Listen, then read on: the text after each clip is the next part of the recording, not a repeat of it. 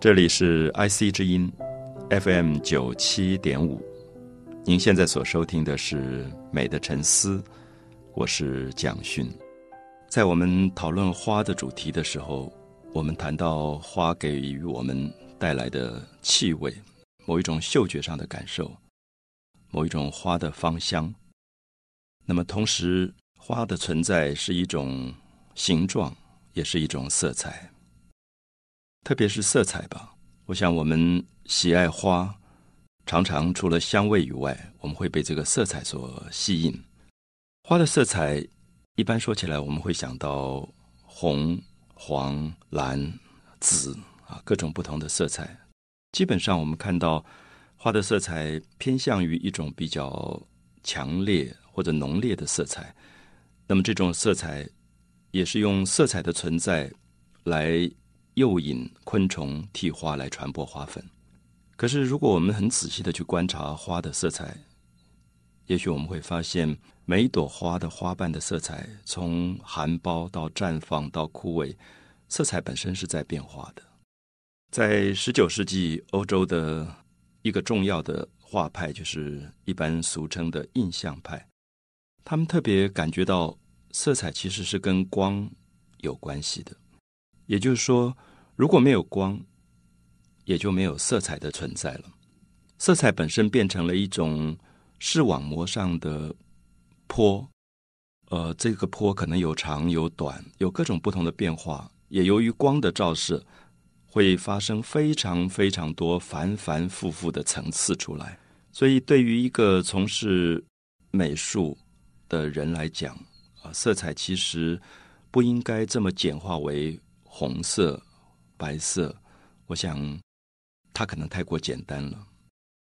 我们举一些例子来说，我想在花朵里面，很多人看到红色的花，也许大家可以注意红色的花，它的红的层次上的差别。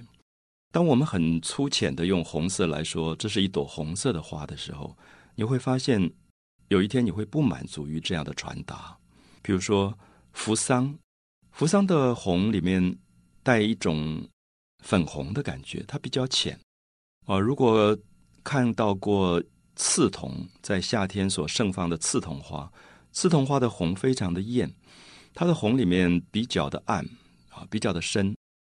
那么，当然，如果我们从很科学的所谓光学这些问题来分析，我们可以知道，扶桑花的红跟刺桐花的红，它的波长可能都是不同的。它在我们视网膜上。所传达的感受也是非常非常不一样的。那么，这种对于同一个色彩，比如说红色里面色系上的差别，这个层次上的差别，可能只有人类具备这样的能力。因为我们可以了解到，现在很多科学上的研究，动物对于色彩只有一些很直接的反应。可能在狗的视觉上。你会发现，狗的视觉只能感受一些很强烈的红色，它可能没有办法感受到刚才我们所说人类在视网膜上所接受到的光跟色彩发生的这么复杂的变化。对于学美术的人来讲，有一个学科我们可能叫色彩学，那么研究色彩的冷色、暖色，可能大家听过冷色、暖色。那么色彩为什么会有冷暖？因为冷跟暖其实是触觉。是一种触觉的感官，可是我们会觉得看到橘红色、看到红色这些被称为暖色系的，它会使你的情绪有一些比较高昂的反应，比较热烈的热情的反应。那相反的，当我们说冷色调，可能包含着蓝色这一类，可能是降低人的情绪的色彩，那我们称它为冷色。所以，并不是说色彩本身有冷暖，你用触觉去。感觉色彩也许感觉不到，可是是透过视觉之后，我们的身体经验发生了热起来或者冷静下来的不同的反应。这个时候我们会称为冷色、暖色。有时候在色彩学的专有名词里，我们也会用到像这个明度跟彩度。明度是说它同一个色系，可能它的明度比较高，就说它比较浅，它在光的光波上。受光的成分会比较强烈，那彩度很高，可能是颜色很艳，可是它比较暗。啊，所以我们也分明度、彩度，分冷色、暖色。当然，我想一般大众对于这些这么专有的色彩学上的名称不一定有兴趣。那只是借助于这样的一个专业领域，希望大家能够了解到，我们的视网膜、我们的眼睛是一个非常非常复杂的构造，可能复杂到我们很容易忽略它的这种丰富层次。也就是说，如果你常常习惯于说白色、红色，你会发现你的语言其实是太贫乏的。也许有一天我们会发现夕阳的红。当一个人说“哎，那个红像夕阳的红”的时候，我们会发现他已经感觉到对红色无能为力的形容。为什么这样讲？我想很多朋友看过夕阳，你会觉得夕阳的红是一个固定的红色吗？我想其实不是的，夕阳的红。可能从黄昏的时刻，它一直在变化，它每一分钟在变化，甚至到最后，它可能每一秒钟在变化。每一次在一个河口面对着夏天晚上的夕阳，你会看到所有的人坐在那边发呆的感觉，他们的视觉在经验一个非常复杂的过程。你刚刚说那是红，它就变成橘色；你刚刚说那是橘色，它可能就开始出现了一些带紫的。灰调性出来，其实夕阳是一个非常丰富变化的过程。大部分的人会着迷于看夕阳，是因为夕阳释放出色彩最难以掌握的复杂度。可是，我想我们的眼睛是看得到的，我们的视觉虽然经验了一个非常非常丰富的过程，可是我们觉得语言无法形容。在这个时刻，我觉得我们是无言以对的。所以，为什么很多人面对夕阳的时候会发呆，一句话都讲不出来？是因为他的视觉受到了最丰富的感受，他来不及用视觉去感受这个丰富的世界。这个时候，他觉得语言是无法取代的。那试试看，如果你真的重视视觉，让自己的视觉重新去经验一次非常复杂层次的过程，让你在那个视觉的经验里面发现文字语言。都变成一无是处。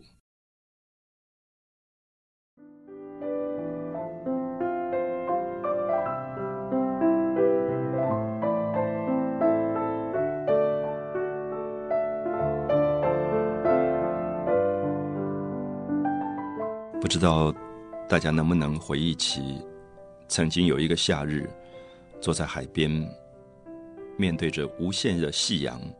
在千变万化时的一种心理上的反应，也许回忆起来都觉得难以形容吧。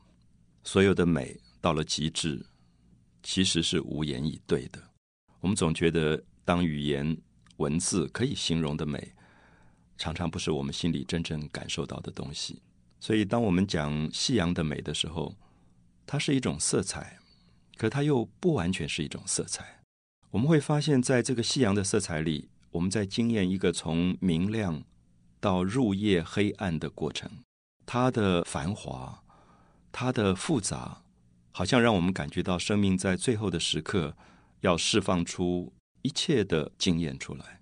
那里面可能有我们爱的记忆，可能有我们恨的记忆，可能有我们眷恋过或者沮丧过的经验，可能有我们悲哀过。或者欢喜过的记忆，所以我不知道我们在面对夕阳的时候，这个夕阳呼唤了我们心里底层什么样的一种心情。所以也觉得很多的朋友，如果有机会再一次面对夏日的夕阳，可以问自己：我们究竟在看什么？我们只是在动用我们的视觉看夕阳的美吗？我们只是在观察夕阳的色彩的变化吗？还是这些变化其实也就是我们自己生命？复杂而丰富的变化。德国的哲学家黑格尔他认为，自然当中其实是没有所谓美丑的。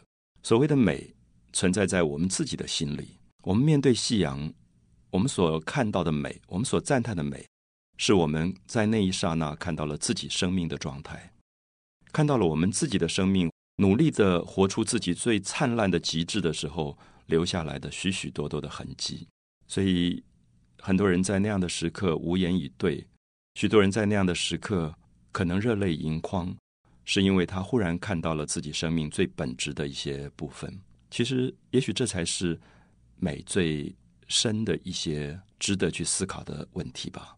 所以在谈到夕阳的色彩的时候，也许我们反而把大家带到了一个对于色彩比较不同的理解的范畴。有时候我会问朋友说：“你看过夕阳吗？你看过黎明的曙光吗？”夕阳跟曙光其实都是太阳的变化。我记得曾经在一个冬天到高山上去，大概睡眠到三点钟就被叫醒，因为那个山上观日出是非常有名的。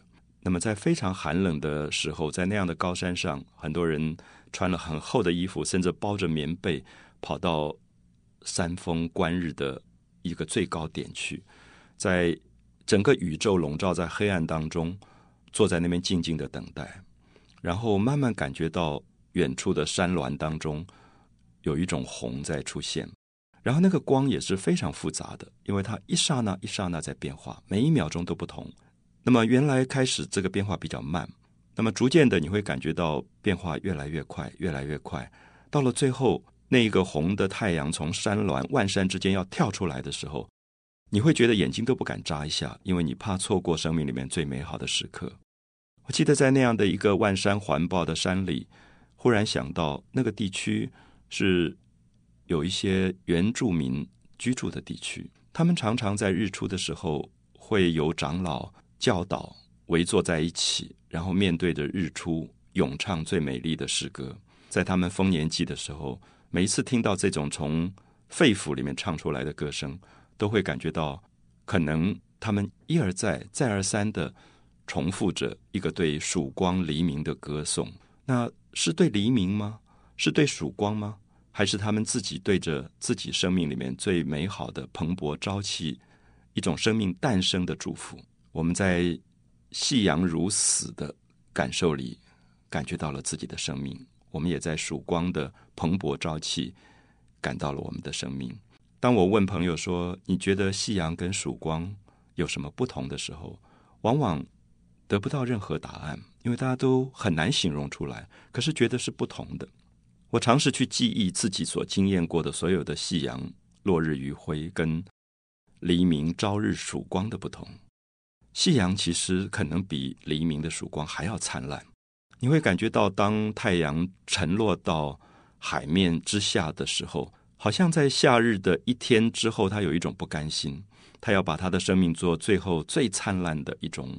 反扑，所以那个时候感觉到所有的视觉里面的每一分每一秒的色彩的变化，简直像繁花盛放一样。那甚至有时候觉得会觉得美到令人心痛，因为它像一种血迹，它像一个生命到最后蹦出来的鲜血，好像在死亡之前要做最后的一次呐喊。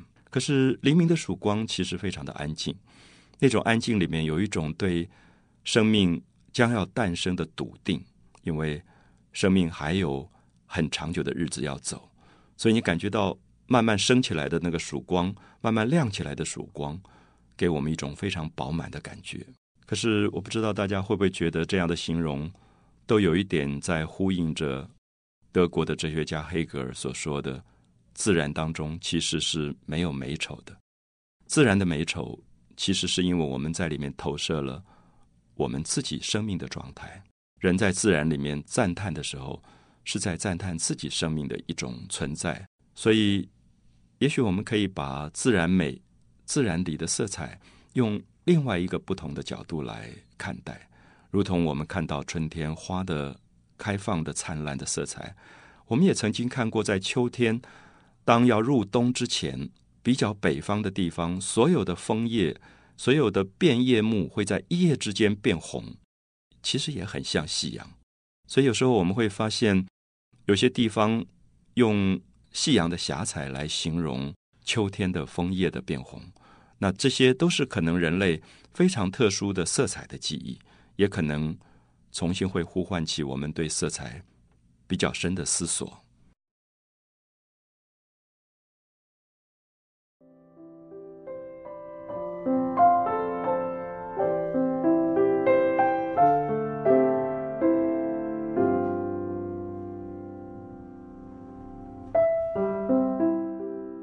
在色彩学里，我们对色彩的一些比较科学的界定，也许只是色彩比较理论的部分。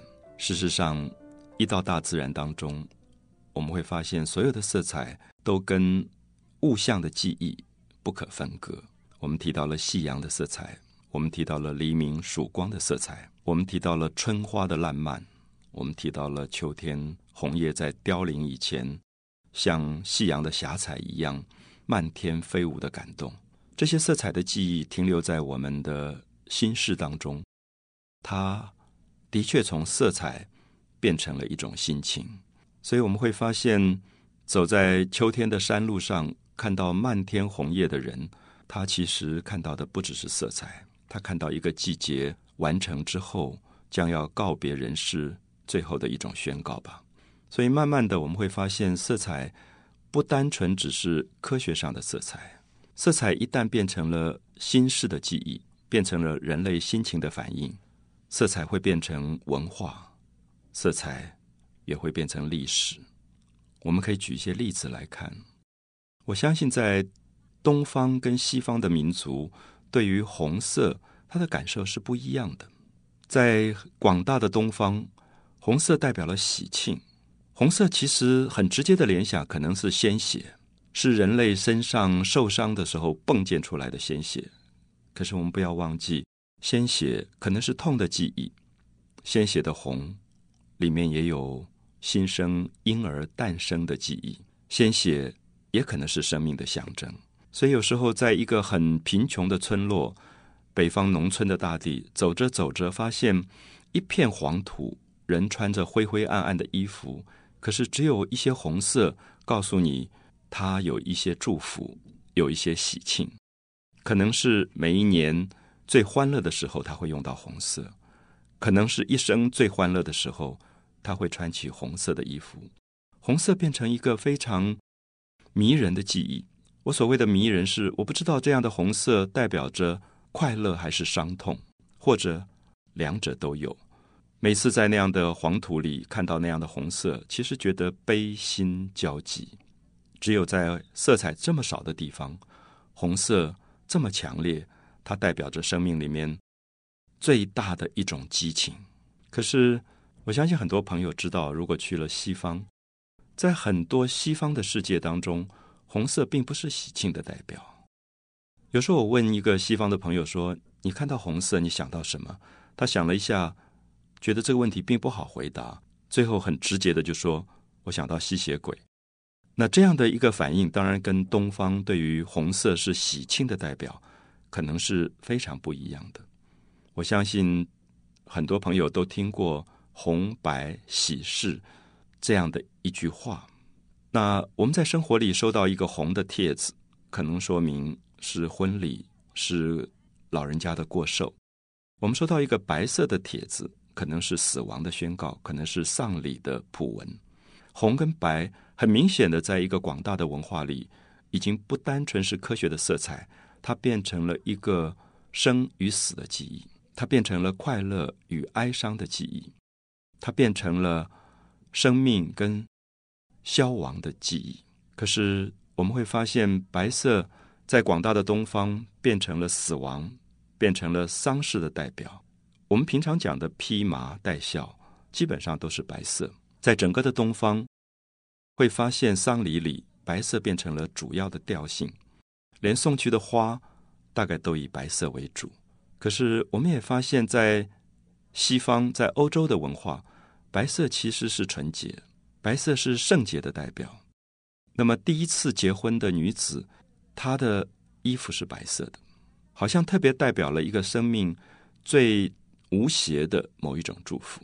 我想，这个时候我们就会思考到，色彩并不只是一个单纯的科学可以分析出来的色彩学，色彩可能是社会学、人类学、文化学里应该要探讨的主题。一直到今天。我相信许多的文化、许多的社会都在色彩里加进不同的联想。当我们说长久的传统，可能红色代表了喜庆，白色代表了丧葬和悲哀。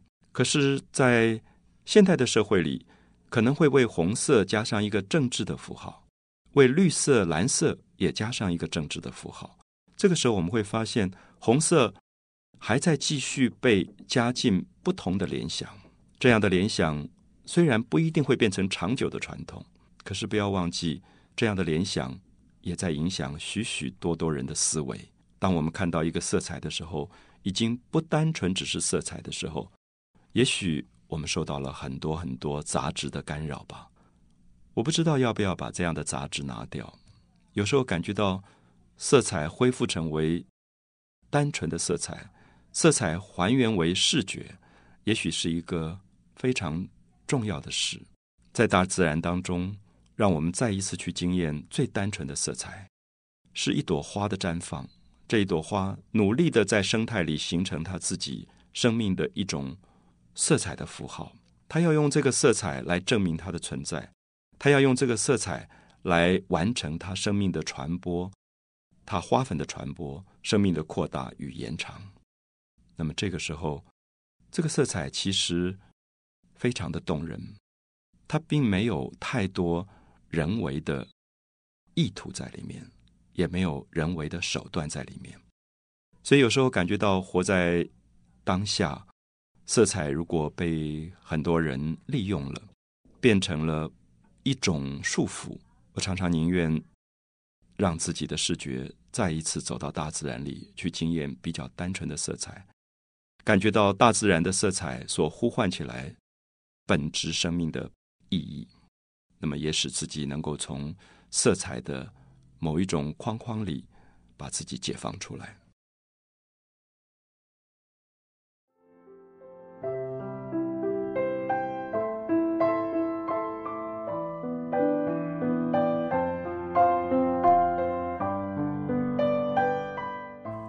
视觉这一个特别的感官，常常会被跟色彩特别连接在一起。那我们也特别强调过。对于视觉科学性的研究，现在已经越来越进步。大概十九世纪从欧洲开始，对于人类整个视网膜上跟色彩、跟光之间的复杂性，已经做了非常多的整理。也许大家都听过色谱这个专有名词。所谓的色谱，可能是红、橙、黄、绿、蓝、靛、紫，也有人就叫做光谱。可能大家会发现，我们在测验人的视觉上的视弱或者色盲这一类视觉上的异变的时候，我们会用到一些不同的色彩的书，然后去考验我们对色彩的敏感度。也许对一个学美术的人来讲，我对视弱、对色盲都非常感兴趣。很多的美术系会不准色弱或者是色盲的学生考到美术系。那么意思是说，可能我们觉得视弱跟色盲是一种视觉上的病态，好像他不能做跟色彩有关的行业跟工作，所以他不能做画家。可是，其实，在艺术史上，我们发现历史上存在过视弱跟色盲的艺术家。所谓的色盲，很可能是他对某一种色彩，他的感受跟所谓的一般人有所不同。我问过一个色盲的。朋友，他说他的世界大部分是灰的，可是他会看到很强烈的红跟绿，就是最强烈的这些色谱在他的视觉里会存在，而比较中间性的部分会变成灰色的调性。那我们知道，如果我画一张画是以灰色做主调，里面跳出一些很强烈的红跟绿，也许我们会觉得它是一个很美的一张画。所以我的意思是说。有时候回到美学的本质，我们会发现人类的感官有很多种不同存在的状况。当我们讲色弱，也许我们会说有人是比较强的，也许我们叫色强。我们说色盲，说他在颜色上有一种盲点。那么，也许我们说正常的人，他的颜色没有盲点的话，他可以看到很丰富的色彩。可是这只是比较来讲，因为。我相信“盲”这个字非常有趣。有时候我会在想，一个天生的盲人，也许他们现在正听着我们的节目，他的视觉感官是什么？有时候我跟一个盲人的朋友说：“你可不可以告诉我，你的视觉经验是什么？我们常常称呼盲人的朋友称为视障，就他的视觉受到障碍了。可是我们会发现，视障的朋友他们在很多感官上非常非常的灵敏，比如说他们用听觉，他们用触觉去代替他们的视觉，甚至你会听到他形容的某一种东西，他会用他皮肤上的感觉去形容月光。我碰到一个视障的朋友，当他跟我形容这些皮肤上的感觉的时候，我大吃一惊。